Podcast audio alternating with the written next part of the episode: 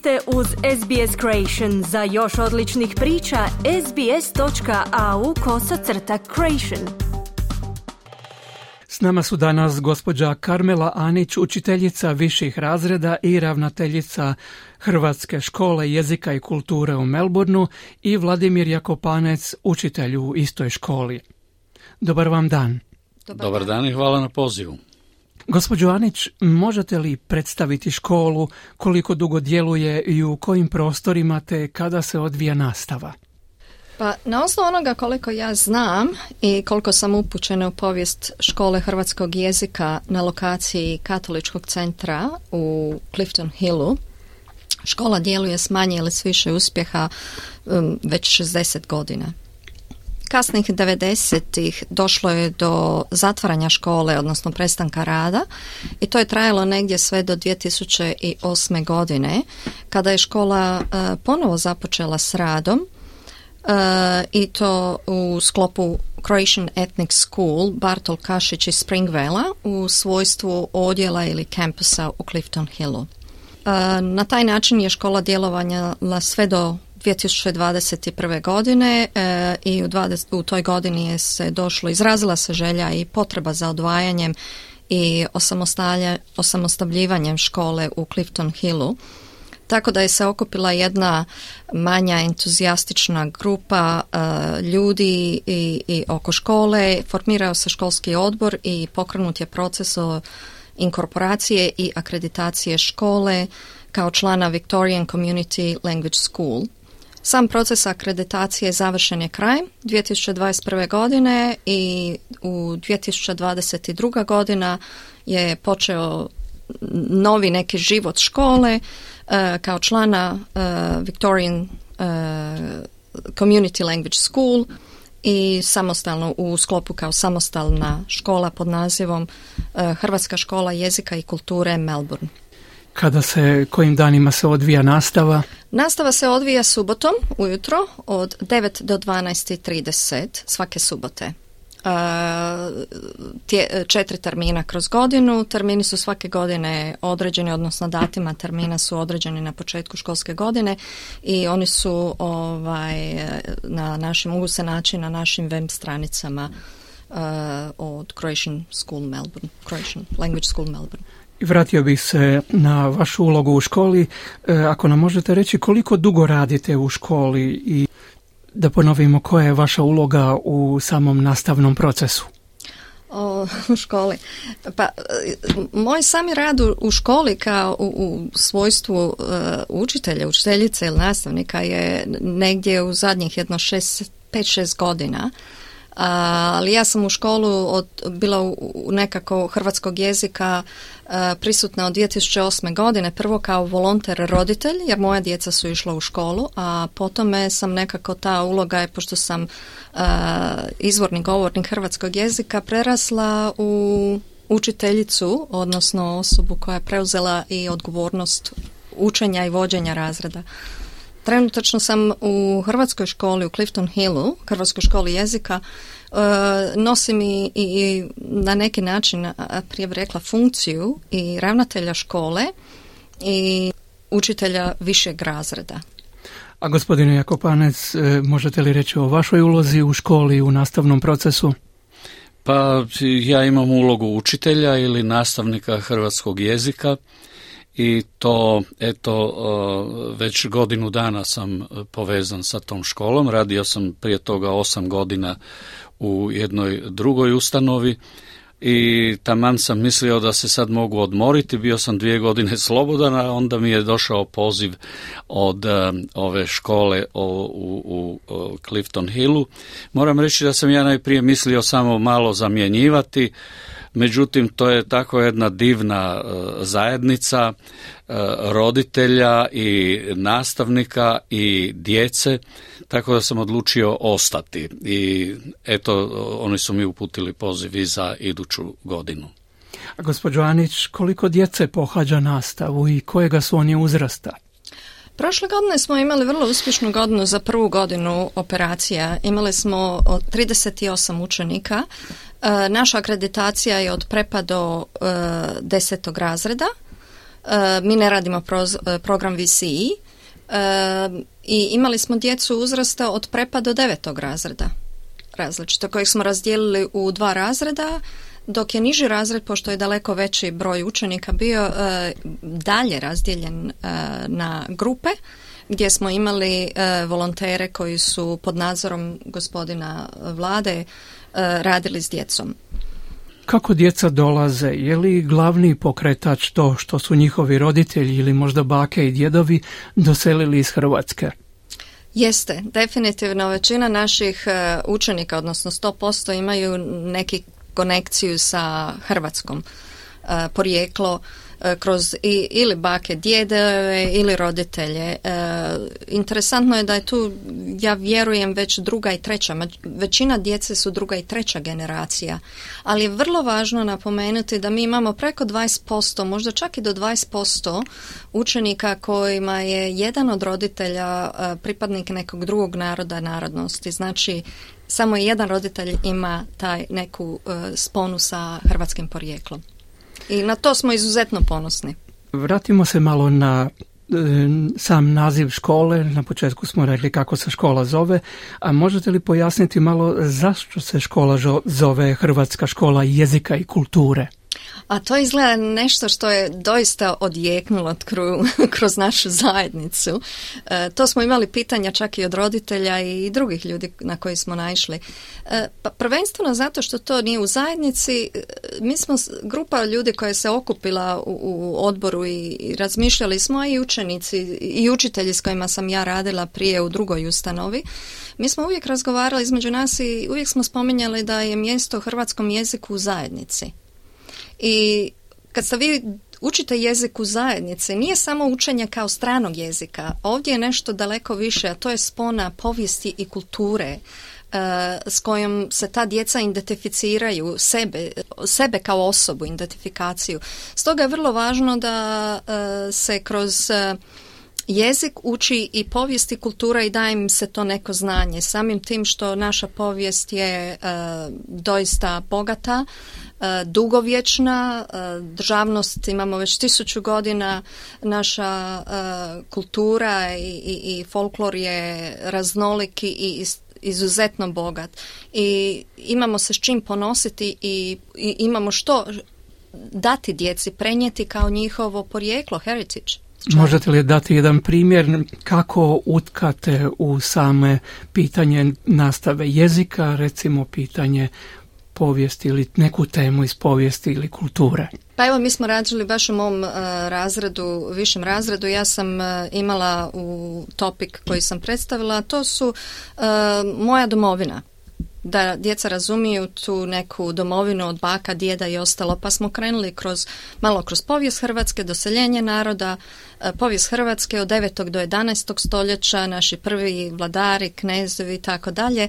Onda smo došli i do simbola. Što su simboli te hrvatske domovine? Koji su prepoznatljivi simboli, počevši od zastave, grba hrvatskog, tog crveno-bijelih kockica, i došli smo i do himne, također, koja je odigrala veliku ulogu i ima interesantnu povijest.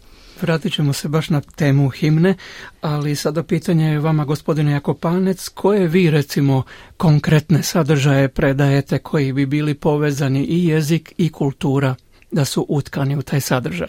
Jedan primjer.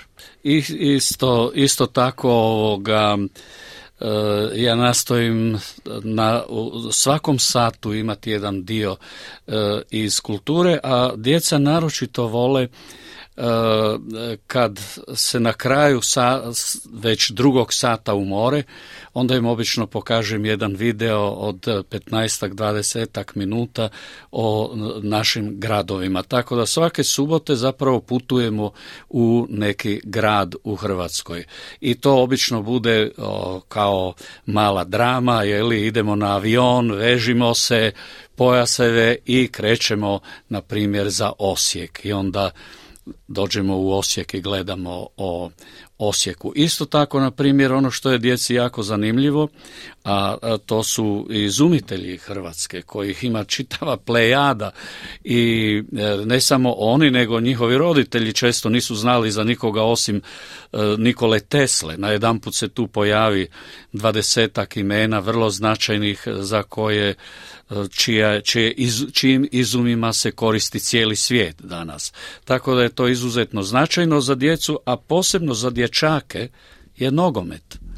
I kad je bilo ono svjetsko prvenstvo prije u Rusiji, pa evo i sada, i dječaci koji su se možda čak i sramili toga što su oni Hrvati, sad su nešto posebno, najedanput ih vidite oblače hrvatske majice i ponosni su na to što idu i u hrvatsku školu i što su Hrvati. Tu kad je spomenut već dres, onda smo blizu i hrvatskog grba, to su elementi iz grba.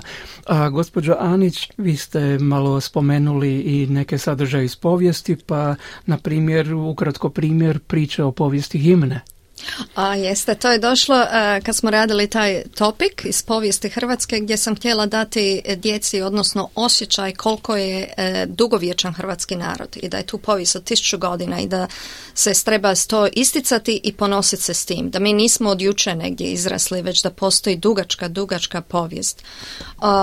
Njih je zaintegrirala ta priča o himni, jer ja sam im predstavila ne himnu kao himnu, ja sam im predstavila pjesmu od Mihanovića. Rekla, ovo vam je izvor pjesma koja govori o ljubavi prema zemlji, gdje je čovjek vezan za to tlo. Bez obzira koje je ime u tom trenutku bile države, ali to je ljubav prema nečemu što se zove dom, domovina. S te strane njih je to zainteresiralo i od tog je to krenulo, kak je to povijest, kako je se razvijalo, kako je do toga došlo da je to postalo 4 strofe da su postale hrvatska himna. I to je slijedilo, jednostavno djeca su me vodila, da smo dalje išli i u detalje istražili taj topik i mi smo izabrali da to bude naša predstava, da djeca to predstave na kraju školske godine kao njihov uradak. I to je bilo izuzetno lijepo napravljeno i bio je doista ogroman uspjeh. A najinteresantnije od svega toga je bilo da su u stvari njihovi roditelji naučili nešto. A ja, ako smijem samo dodati, ja sam bio posebno ponosan jer naravno vidjeli smo na toj svečanosti i slajd kako je spomenik domovini Lijepa naša u mome Zagorju. To su sve riječi o uspjesima, međutim u pozadini svakog programa su naravno niz aktivnosti u kojima ima i izazova i problema. S kojima se vi susrećete? Problema ima, vjerujte mi, daleko više nego uspjeha. Postići takav uspjeh je u stvari doista jako teško. Od problema ja bi možda prvenstveno spomenula problem financiranja škole, potom problem kadra, učitelja, problem ljudskih resursa, ne samo po pitanju učitelja, ljudi koji su u razredu, koji rade s djecom, ali resursa u smislu podrške operacijama škole. To su sve problemi koji su svakodnevno prisutni i s kojima se mi nosimo. Ako ja mogu dodati, jedan od problema je isto tako su udžbenici. Ja se sjećam, prije nekoliko godina dobili smo od Ministarstva za prosvjetu iz Hrvatske udžbenike za 1., 2. razred osnovne škole u Hrvatskoj, što mi naravno uopće nismo mogli primijeniti, zato jer djeca u Hrvatskoj u 1. razredu govore savršeno dobro hrvatski i mogu pisati sastave i tako dalje, dok djeca ovdje u našim školama u 1. razredu u ogromnoj većini slučajeva ne znaju apsolutno ništa, tako da je prilično teško naći udžbenike koje bismo mi mogli primijeniti na tu djecu, pa se naravno snalazimo i preko interneta i sami vrlo često moramo stvoriti lekciju, pripremiti lekciju i pripremiti je za tu djecu. Dakle, ja mislim da je jedan od gorućih problema upravo to što, na primjer, primijetio sam kod drugih naroda i kod drugih jezika. Država se brine i oni obično, ja znam Grci, na primjer, Rusi, oni imaju udžbenike koji su pripremljeni specijalno za djecu u inozemstvu, za emigrante. Ovdje toga nema i mislim da bi naša vlada u Hrvatskoj trebala povesti računa o tome. Ima nekih pokušaja, ali još uvijek to nije ono što bi zadovoljilo potpuno naše potrebe ovdje. Ja bi se možda tu nadovezala na još jednu stvar. Postoji jedna određena minimalna suradnja između Victorian School of Languages i našega ministarstva za školstvo.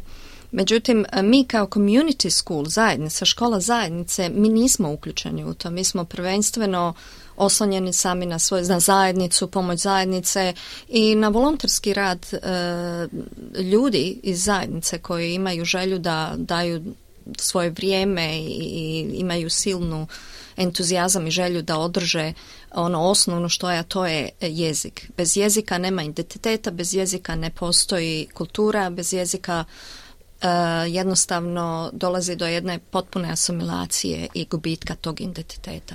Vraćam se na vaše osobno sudjelovanje u programu. Što vas, pitanje je za oboje, što vas najviše raduje u podučavanju? Iskreno, najviše me raduje kad su djeca entuzijastična, kada oni dolaze, kad pitaju puno pitanja i kad vidimo veliki osmijeh na njihovom licu i kad vidimo tako veliki broj da se svake subote pojave. I ne samo to, nego mene, na primjer, uz to raduje i reakcija roditelja, jer morate znati da jedna ogromna većina, zapravo vrlo mali broj tih roditelja govori dobro hrvatski. To su sve ljudi druge generacije koji malo teže govore hrvatski ili neki možda uopće ne govore hrvatski. I oni su oduševljeni nastavom, dođu na nastavu, uvijek se interesiraju što djeca trebaju raditi i naravno zanimljiva je stvar, vi biste očekivali sada da roditelji pomažu djeci kod kuće u učenju hrvatskog jezika, ali oni to pokušavaju, naravno to je gotovo nemoguće ostvariti zato jer niti sami roditelji ne znaju hrvatski. Međutim, način na koji to sve čudesno nekako djeluje i djeca ipak napreduju i ono što sam primijetio da se roditelji služe znanjem djece ponekad, čak i njihovim udžbenicima da bi oni naučili jezik je nešto fantastično. Na temelju svega ovoga dosegnutog do sada, kako dalje vidite budućnost u podučavanju hrvatskog jezika u Australiji i posebno u vašoj školi? Sad budućnost, to je malo teže reći. Sigurno je da postoji jedan i potreba, pogotovo što naša škola se nalazi u tom unutrašnjem dijelu Melburna i naši ljudi koji su dio te zajednice i koji dovode djecu, oni su uglavnom raštrkani po suburbima okolo, po dijelovima grada.